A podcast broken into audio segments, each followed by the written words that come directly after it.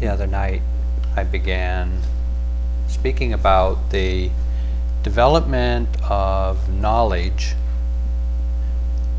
and insight that leads to the realization of nibbana or the unconditioned and began talking about the first steps on this path or the first steps in a progression of understanding and purifications that we all go through. And I spoke about the preliminary practice of purifying one's conduct, speech, and behavior, and purifying one's mind by identifying, observing, and exercising restraint, really, when the mind is filled with a defilement. And when, through our diligence in practice, we're able to keep the defilements at bay for a sustained period of time, which may only be, which obviously is just temporary, but it is sustained, we're then able to really clearly see and discern the nature of physical experience and the nature of mental experience. And this is the first knowledge where we really distinguish clearly these are physical experiences that we have, and these are mental experiences.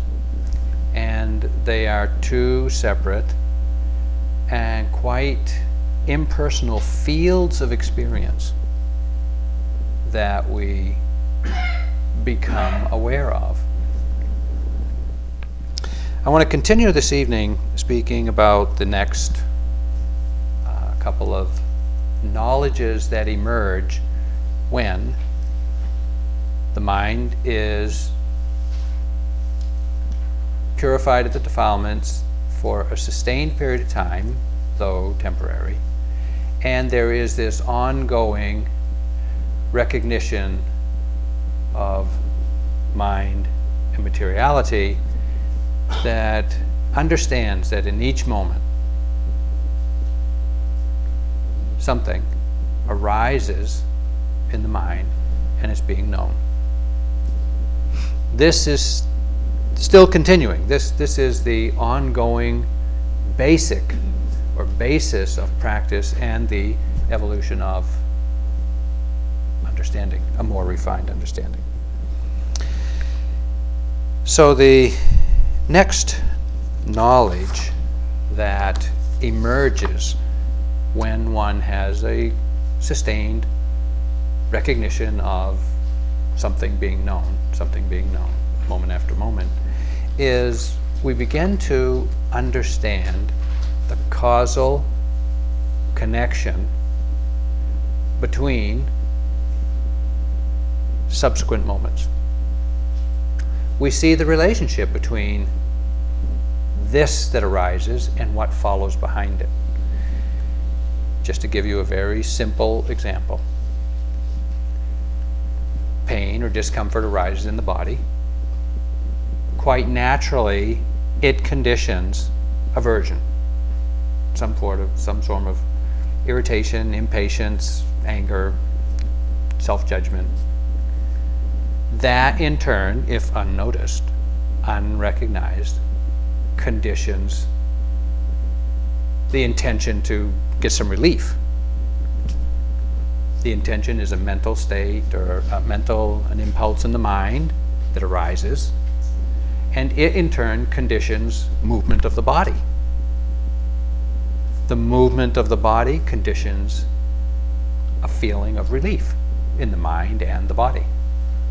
And so we can see the conditional cause effect relationship between pain, aversion, intention, movement, relief.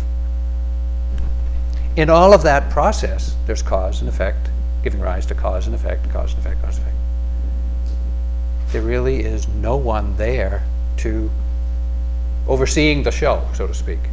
There's no one in control of that. It's just You throw a ball in the air, it's going to fall to the earth. If it's rubber and lands on a hard surface, it's going to bounce.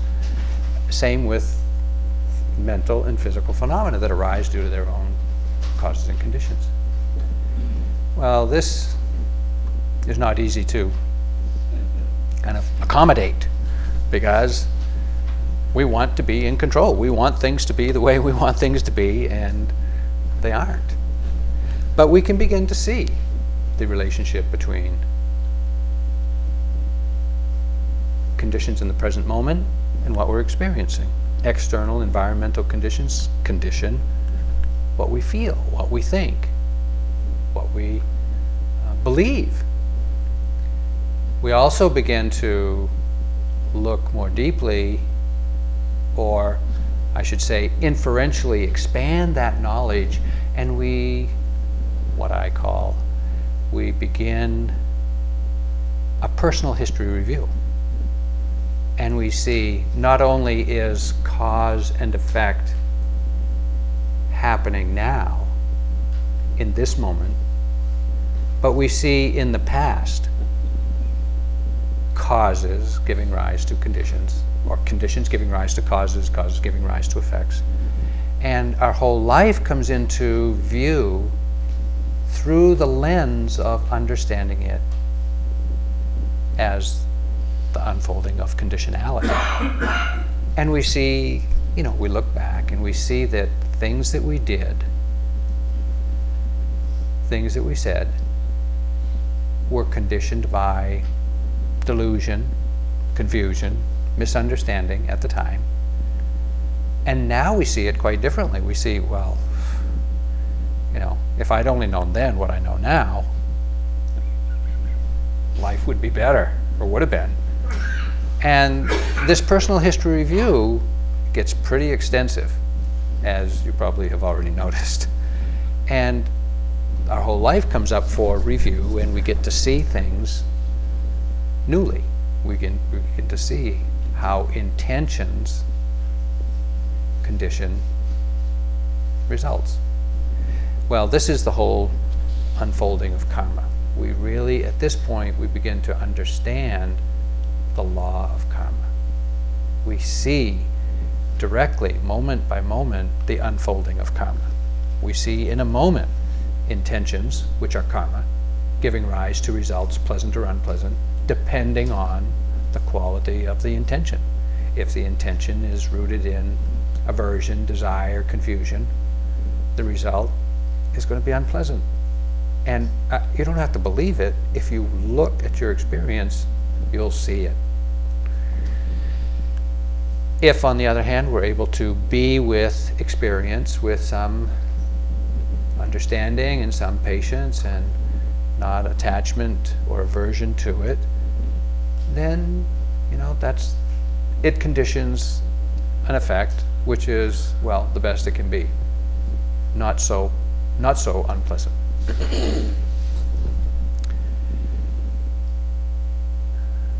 we point to this understanding in the instructions as I gave this morning when we ask you to begin to notice the about to moment in your mind. When there is an upsurge of energy and you're about to do something, you know, shift the posture, swallow, open your eyes, or scratch an itch, or any, anything. We can see that, oh, if we catch that intention, we begin to directly and empirically understand that the body does not move without the mind telling it to. Every movement of the body is because there is an intention to move it well, that, that sounds kind of reasonable. I mean, that, that's not so far-fetched, really. But what we notice is how much we move without noticing the inten intention. And we begin to see how much of our life is lived on automatic pilot. We're not there. Life goes on, eh, quite well, actually, and we're not there for it. We're absent. We're not making the decisions that directly affect our life. But we're not conscious. We're not aware of making those decisions. They just unfold. They just tumble out of us, out of deeply conditioned habits of, non-awareness. We see this, and we, and we get this feedback over and over again. So it's pretty disheartening, frankly. it's pretty, it's pretty oppressive to realize, geez, eh, this is really kind of sad. It's kind of depressing. It's kind of challenging. It's difficult. It's it's no good news, as as one teacher said. You know, self-knowledge is no good news.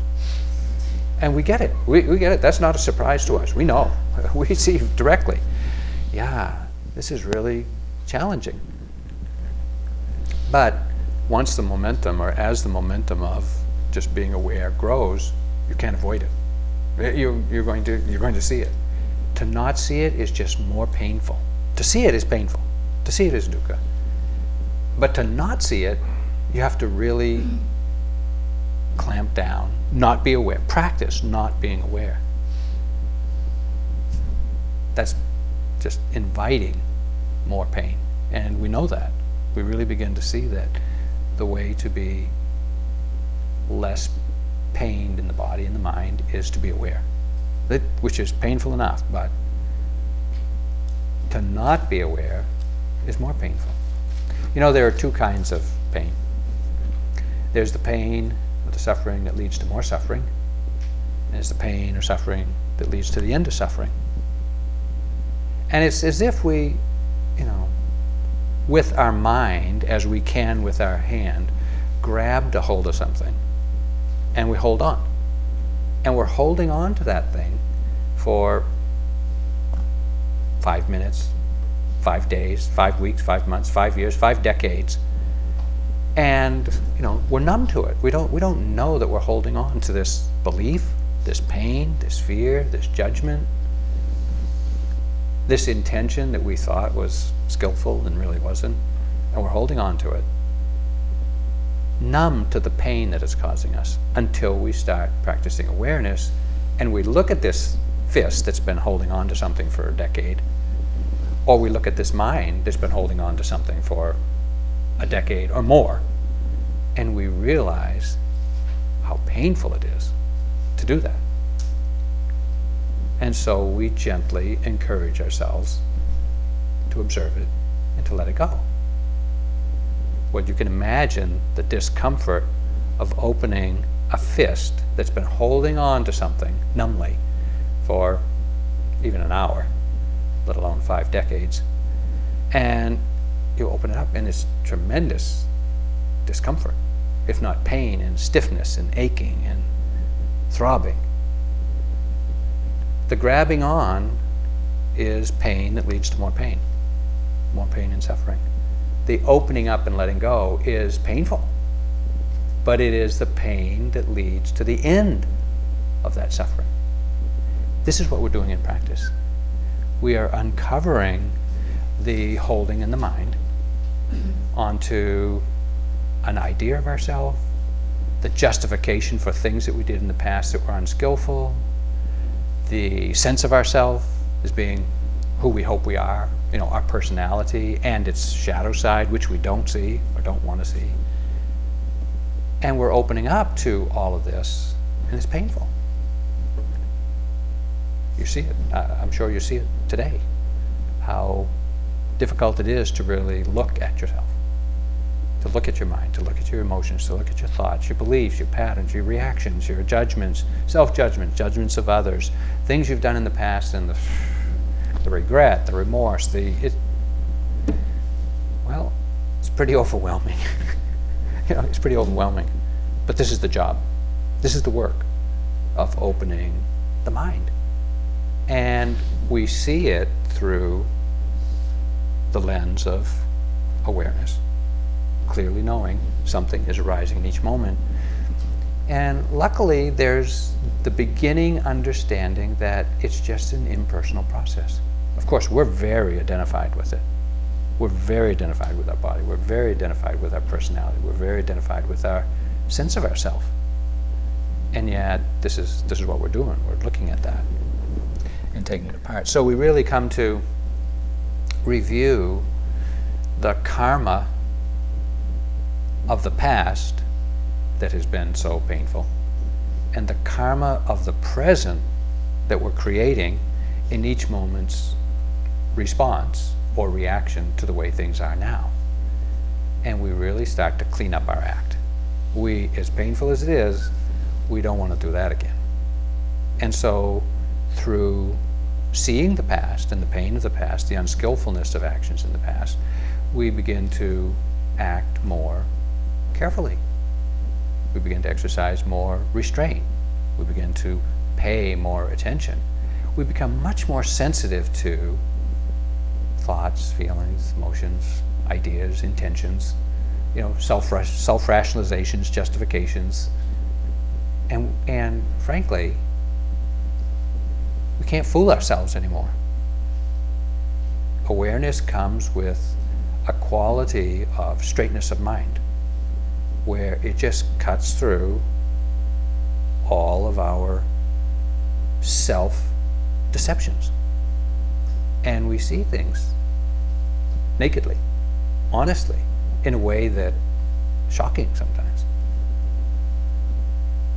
And yet that's the quality of mind, that straightness of mind is what protects us going forward from self-delusion.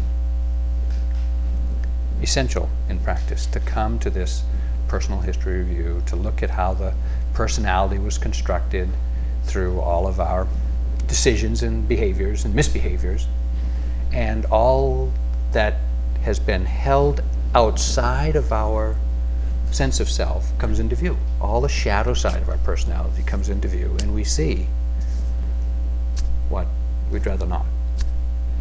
This is this is just the path. You know, it's it's as impersonal as trees growing in the forest. You know, if the conditions are there, they grow. If you do the practice, this is what's going to happen. You're going to see this. Some of us have lived pretty good lives or pretty skillful, not too corrupted lives. And even that's challenging. And some of us have lived, have done, done things that we regret or that we have remorse over. But actually, when we see that kind of behavior in the past and we really understand the intention that causes the suffering, and we have remorse for that, that remorse is a skillful state of mind because we now recognize, we now see. And along with acknowledging the pain and not whinging, not turning away from it, not denying it, we affirm in our own willingness to look that we won't do that again or that we really don't want to do that again. And it will come up as a reminder if we ever find ourselves in the stream of momentum that's going to carry us to it. We just say, well, wait a minute, I'm not jumping in that stream. I'm not going down that road again. Because we've seen it and we've seen how painful it is. So this is a very difficult place in practice, but it causes a lot of uh, a lot of thinking, a lot of ruminating on the law of karma. There's just a tremendous amount of recognition and ruminating on cause and effect and how we ended up doing what we did and where we are where we are.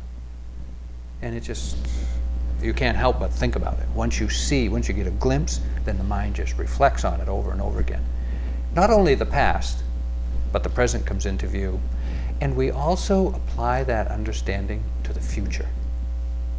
We start laying out a different track for ourselves into the future with this new understanding of cause and effect and conditionality or karma.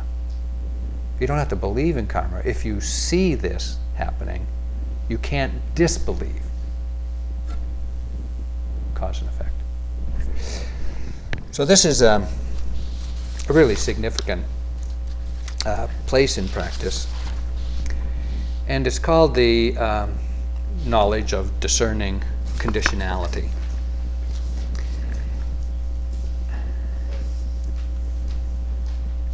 there are a lot of uh, dreamlike visions that appear in the mind. We're not asleep, we're kind of awake, but the mind is just flowing through, or flowing through the mind, are just tremendous amount of wholesome and unwholesome visions. And when we aren't mindful, we get entangled in them. And as we are mindful, we just see them. But many of you have reported how there are periods of time in your practice where you just, it's like you're daydreaming. You're not asleep, but you're not really mindful of what's going on. You're just in a dream, or it seems like. And this is, this is part of this, this place in practice. There's also a tremendous amount of um, unpleasantness in the body, usually, because we have um, been avoiding, denying, fearing, minimizing all of the holding in the mind, which conditions tension, tightness in the body. And as we open the mind, we are going to uncover deeply held, long time held tension in the body. I don't know anybody that doesn't experience that. As you open the mind, you open the body. And so a large part of practice is just learning how to be, you know, non-reactive to physical unpleasantness. And eventually, you know, the body opens up and we, we relax, we let go, and there's a there's a, a smoother flow of energy in the body. But there's there's a period of time where it's quite a it's quite an unwinding. The unwinding of the body precipitated by the unwinding and letting go of the mind.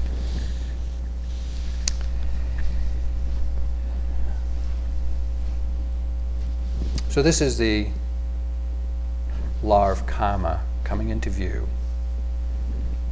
Not because we're thinking about it, not because we believe it or because we're challenging it, because we see it. We see it unfolding in our own moment to moment practice. When this gets, when there's some ability to, again, keep noting all that, to keep, to begin recognizing more continuously that all of this that I just spoke about is still just something being known, something being known. For a long time, it looks like it's me. It's my body, it's my mind, it's my personal history, my personality, it's my choices, it's my decision.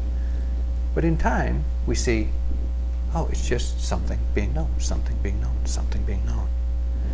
And the instruction, of course, is to just keep recognizing what is being known and watch your reaction to it. When there's some momentum to that, with all of this understanding of cause and effect, karma, then we begin really insight practice. This is where vipassana practice begins. Up till now, this is not vipassana practice. This is just uh, it's awareness and understanding from awareness. But vipassana is seeing deeply into the universal characteristics of the way things are. Remember the first night I read um, Mahasi Sayadaw's admonition, in which he says, at one point, constant mindfulness leads to insight into the causal relationship between mind and body, which I've just spoken about. And then he goes on to say, it also leads to uh, insight into their impermanence, unsatisfactoriness, and their impersonality, or the not self characteristic. And it is these insights which lead to Nibbana. This is where Vipassana starts. The insights into impermanence, the insight into unsatisfactoriness, the insight into not self, anicca, dukkha, and anatta. How does this happen? Well, as we are observing all that I've been speaking about, we quite unsurprisingly see or begin to recognize that everything that arises passes away. everything that you've ever experienced has entered, has arisen in the mind, and it's gone. You don't have to think about that. You don't have to read it in a book. But the understanding that this is the way it is dawns on us. And we see everything is just rising, passing away, rising, passing away. It's just impermanent. It's there, it's gone. It's there, it's gone. It's there, it's gone. It's there, it's gone. It appears in our practice, particularly in when we're noticing physical sensations in the body. Your attention is called to some itch, you know, and, and, and you send your attention to this itch, and you get there, it's not there, but it's appeared over here. and you turn your attention over there, and you go get it over there, and by the time you get there, it has disappeared, and it, it shows up somewhere else. And it's as if you are chasing around, you know, pain or ache or heat or itch or whatever it is, and it, it can be maddeningly, maddeningly frustrating because you can't catch it. Why? Well, because your knowledge is now opening to the fact things change. Things are impermanent. Well, this, actually, it's very unstable, destabilizing. We like things to be really stable, secure, predictable, ever present. Hmm. And it's not. And we begin to see this. And not only the itch and the pain and the ache, but the mind. Everything in the mind is also seen to be just as fleeting, just as impermanent, just as here and gone as sensations in the body. Well, unfun, we might say. This is the unfun part of practice. Actually, as we begin to open to the three characteristics, impermanence is difficult enough, but dukkha, for those of you who know dukkha, you know, the pain, the unsatisfactoriness, the vulnerability, this also comes into radiant view. This particular phase in practice has a, has a name. It's called rolling up the mat phase of practice. It's where you want to roll up the mat and go home because it's so unbearable. It's so painful. It's so unpleasant. You just want to, you know, it's very difficult to keep practicing because it's so painful. So we see that things are impermanent. We also see that things are have the characteristic of dukkha. All, all experience has the characteristic of dukkha. And what does that mean? Well, it means that we see painful experience as just how painful it really is. It means we also see that experience is, well, unstable. It doesn't last. It, you know, the, the, the, the good sitting of the morning doesn't last till the afternoon. Or the good sitting of the first moment of the, you know, the good experience of the first five minutes of the sitting doesn't last till the, you know, the middle of the sitting. And we begin to see this, not because we're thinking about it, but the mind is just really seeing deeply into this is the way it is. It's no longer pretending otherwise. It's no longer willing to deceive itself. It's no longer believing what it's been told by mom, dad, peers, and other well intentioned but uninformed people.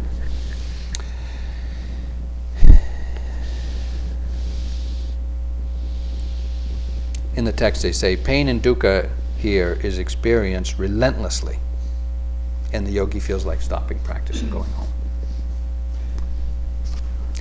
Good luck.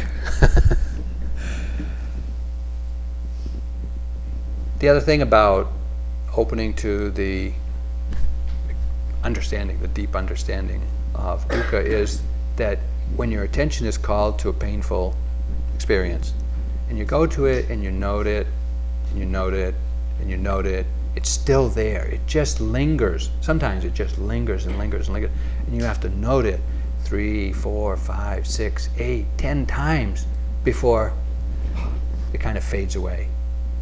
And it takes a lot of persistence, a lot of persevering energy and endurance, actually, to confidence, I should say, also, to be willing to just stay there with very unpleasant physical and mental And we know this when, you know, some unpleasant mental state arises and you know, we want to get entangled in aversion. We can see the conditioning that wants to just get upset or impatient, and you just have to stay with it again and again and again and again.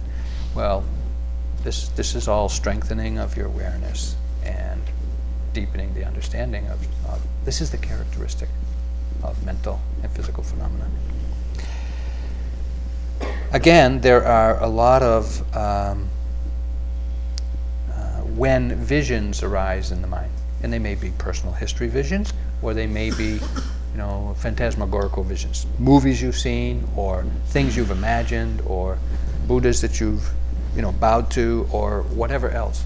When they arise, they can be very commanding of your attention and there's there's often uh, a kind of indulgence in uh, both pleasant, and unpleasant uh, visions.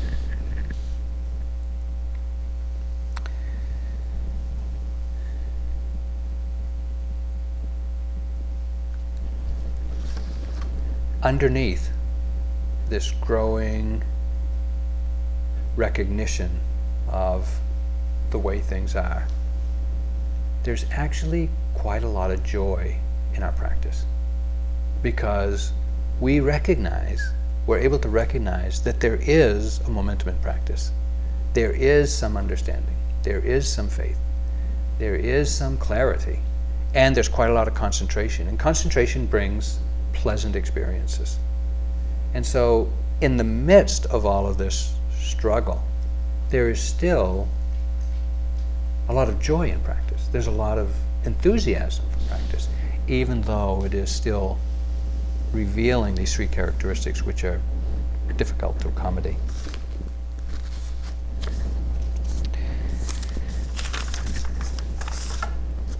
Vipassana means to see clearly and to see the inner characteristic or the underlying truth of something. As we open to these characteristics, we stop being so maybe fascinated with the content of our experience, and we're more attentive to the underlying nature of the experience or the process of the experience rather than the particular uh, content. Impermanence or anicca, as you know, is that things are things are changing. What we couldn't have imagined before we developed practice is how relentlessly and how quickly things are changing. And what we see is, is the, the rapidity in the mind of how uh, everything, mental and physical, is changing. If it was just the sensations in the body and just the thoughts in the mind while we're meditating, that'd be challenging enough. But this understanding of impermanence grows in the mind, and we look at the condition of our life in the past, in the present, and in the future through the lens of that understanding that everything is impermanent. And so, even though our life may be stable outside of the retreat, when this understanding arises in the mind, in retreat, everything outside looks unstable. You know, whatever it is, relationships and finances and jobs and careers and, and everything we know about ourselves also gets seen through the lens of impermanence. It also gets seen through the lens of dukkha, how unstable, unsatisfactory it is. Now, this is challenging. But what we're seeing is we're really seeing this is the underlying nature of all experience. One yogi reported when really opening to, to impermanence that I no longer know what to expect. Sound familiar? It's like we sit down, and if you're at all honest with yourself, you have no idea what's going to come up as soon as you turn your attention to the present moment, You don't know. You don't know if it's going to be a good sitting, a bad sitting, a terrorizing sitting, or a blissful sitting. You, there's nothing to, there's no way to know ahead of time. Things are that impermanent. What we learn eventually through the incessant arising, passing away, is to let go. We learn to hang on to what we like, or to hang on to some belief, to hang on to some memory, to hang on to some pleasant part of the sitting, some pleasant part of the body, is an invitation to suffer because it's changing. And so this place in practice involves a lot of learning how to let go, both intentionally and mentally. How, not, not just pretending and enduring, but really letting go and, and, and really abandoning all hope for a better present. And, and, and just because this is the way this is the way it is.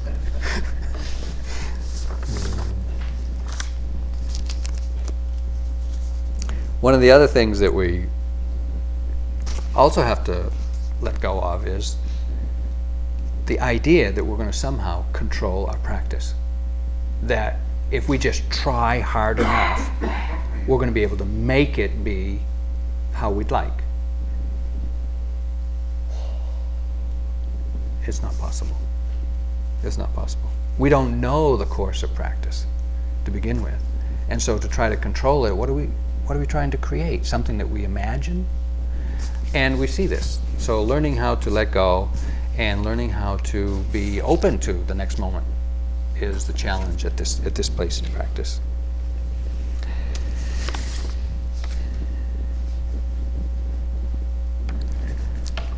In the opening to the characteristic of dukkha, as you know, I've mentioned, and many of you have heard the, my dukkha rap.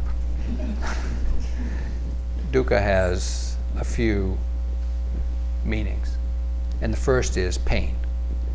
Dukkha dukkha means the pain, the obvious physical pain, the obvious mental pain that we all experience.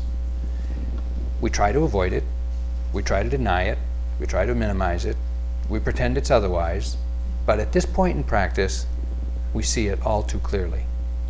When something is painful in the body, because of the continuity of awareness, which is the collectedness of the mind or concentratedness of the mind, we see a tremendous amount of pain and can't escape it.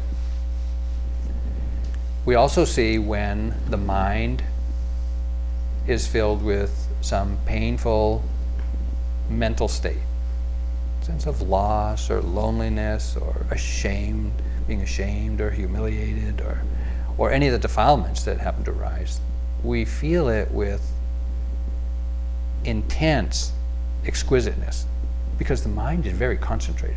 It's, the continuity of our awareness is so great that there's nothing diluting, di di diluting the experience. It's just raw.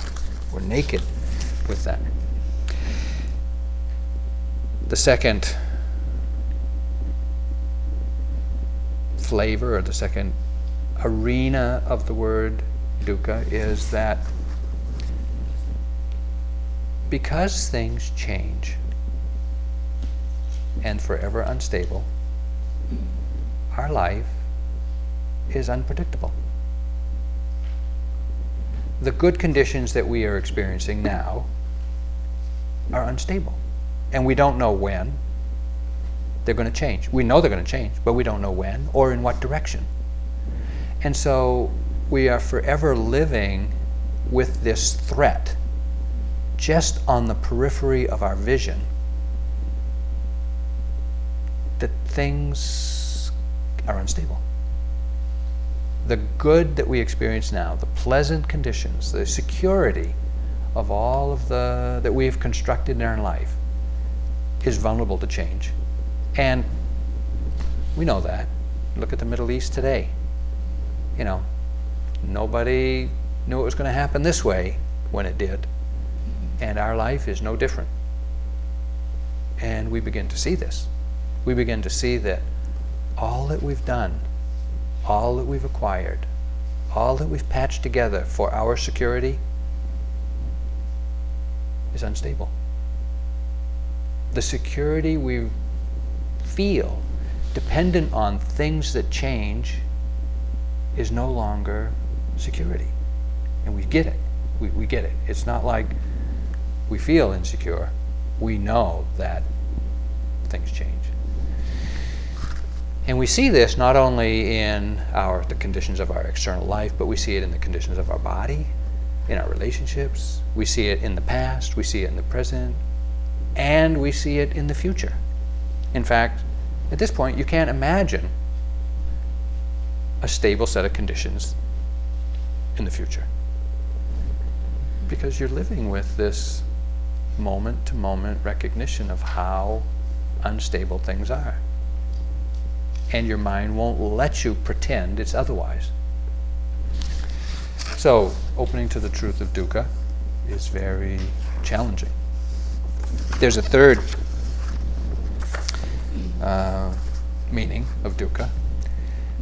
Uh, two flavors. There's the macro view, the micro view. The macro view is you're born, your parents doing the best they can, and other caregivers take care of you for a few years.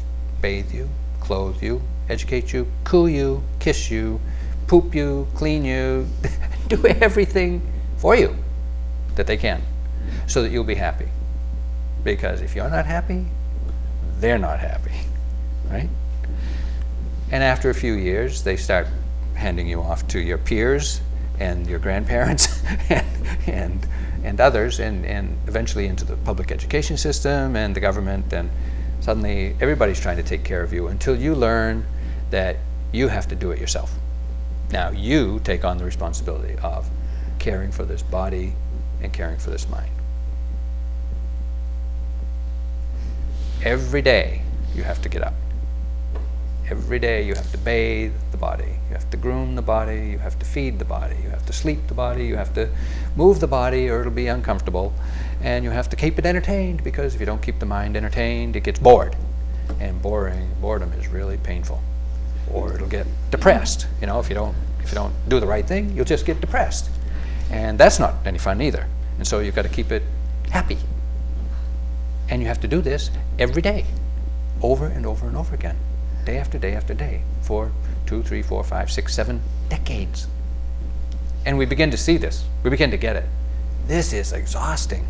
This is this is really oppressive. And you know what? You don't have any choice. You have to do it. And when you feel the weight of that without any filters, without any explanation, without any denial, without any pretending otherwise, now you're beginning to understand dukkha. Mm-hmm. Now you're really beginning to understand dukkha.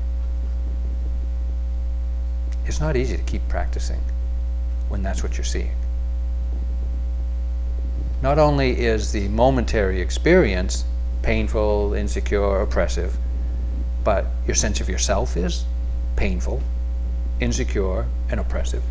And your sense of your practice is also painful, unstable, and oppressive. Everything is seen that way. How are you going to keep practicing? You want to pray that you have a good teacher before you get to this point someone that you trust, someone that you have confidence in guiding you, because you can't find one at that point. Even a new teacher is going to look like dukkha. So you need a teacher, or you'll stop. You just won't go. You won't go there.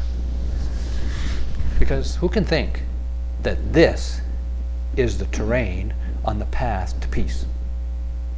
Yeah, peace, happiness, bliss, contentment. There's no, no view of that from, the, from this place on the path. But this is the terrain of the path. This is what you have to go through to, to, to get there. So you want to you want to pray for a teacher that can um, that, has been through this, who can guide you. The second view, or another view of um, dukkha, is that we begin to see that in every moment, the eyes, the ears, the nose, the tongue, the body, and the mind are being stimulated. Constant stimulation, constant contact with sense objects. All the time. You might close your eyes, and yet the vision still roll on. You might go to a nice quiet place like this, and yet old concerts and old recordings just play through the mind like, you know, you're plugged into the iPod. And try to turn off the sensations that you feel in the body. We can't. You can take all the drugs you want, and you're still going to feel it. When you get it, when you really get, this is what we're living with all the time. You know, a change of scenery, a vacation, a different, a different meal doesn't cut it. it doesn't cut it. You just have to learn how to tolerate it and really how to let go of all your reactions to it, all your fear, all your oppression, all your disappointment, all your depression. It, you have to let go. You just have to let go of that and just see this is the way it is. This is the way it is. Well, this is this is also a very challenging place in practice to really mature this understanding. But if you keep at it, we get it. We really begin to see these characteristics without reaction. And this, this, is, this is the challenge of this, of this place in practice. The third characteristic, which is insight, third insight, or the third insightful knowledge that arises, is what's called the anatta characteristic, the impersonal or the not self characteristic. And what we begin to see here is that whatever arises in the body, in the mind, is due to causes and conditions, and it's not you. It's not me. It, it, I can't control it. It arises due to causes and conditions outside of my immediate control. And yet, it's kind of like we're just we're just along for the ride. Things happen. And yes, we can have intentions. Yes, we can make decisions and, and you know, effect a change within a limited field. And there still is the unfolding of impersonal conditions. Well, the body we know is like that for sure. Mm-hmm. The mind is like that too. And when we see how impersonal the mind is, it can, it can be a shock. It can really be a shock to see that our mind is not ours. Thoughts come into the mind that we don't invite. Or at least my mind. All kinds of emotions arise at the least opportune time. Can't control it. It just happens. And you see this, and, and somehow we have to accommodate that. Our awareness sees this is the way it is. This is the way it is. You know, because it's not lying anymore. Mindfulness has this, as I said, this straightness of mind. It doesn't allow you to deceive yourself. And so you see, this is the way it is. This is the way it is. And until we let go of our fear, our resistance, our self judgment, our impatience, our shame, our humiliation, our you know, self pity, until we let go of that, we don't really accept it.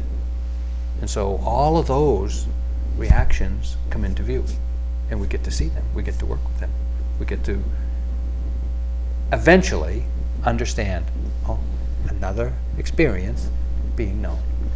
It's just another experience being known. Another experience being known. Oh, it's just shame being known humiliation being known, loneliness being known, fear being known, ugliness of one sort or another being known, being known.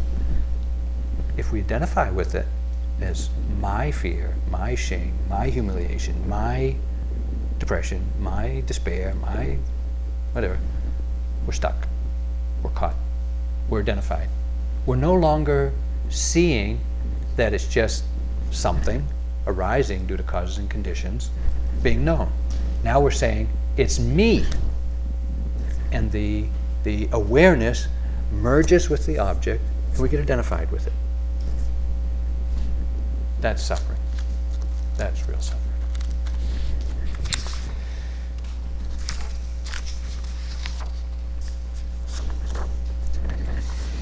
This is the beginning, as I said, of Vipassana.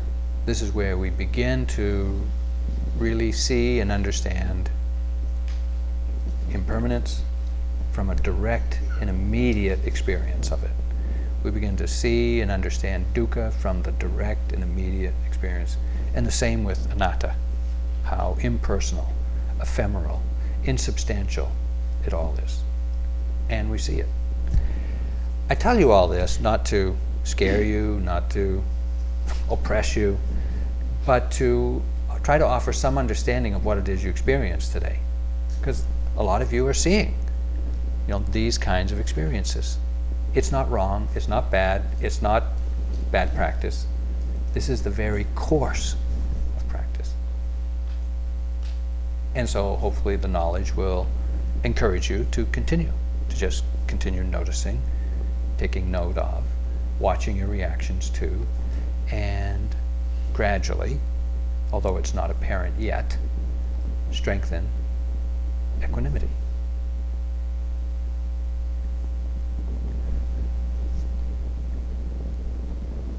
In time, unseen to us while we're going through this, equanimity is slowly growing we're slowly learning to tolerate with less reactivity all that we see. The next level of insight that I'll speak about in the subsequent days really uh, will, will reveal uh, what has emerged in the mind unseen. You know, when equanimity arises and you really can begin to see things more clearly with less reactivity. But this is the understanding of, or the insight knowledge of the three characteristics. And as Mahasi Sayadaw said, it is deeply understanding these three characteristics that is the doorway to Nibbana, or the unconditioned. Without seeing these three characteristics, it is not possible. And I mean seeing in this way, very personally, directly, and coming to understand them that this is the way things are. So please hear all this and uh, uh, as, as information, you know, as part of the map, what you see on the map, knowing that this is the terrain ahead, but hopefully it'll allow you to feel confident when you meet this terrain on your journey. Damayanti and I have seen this, this, this part of the terrain. You know, whatever you, whatever you see, whatever you talk about, is not, is not new to us. We've seen this. So if you need some help, if you need a guide, well, that's what we're here for. So let's sit for a moment and let all these words quiet down.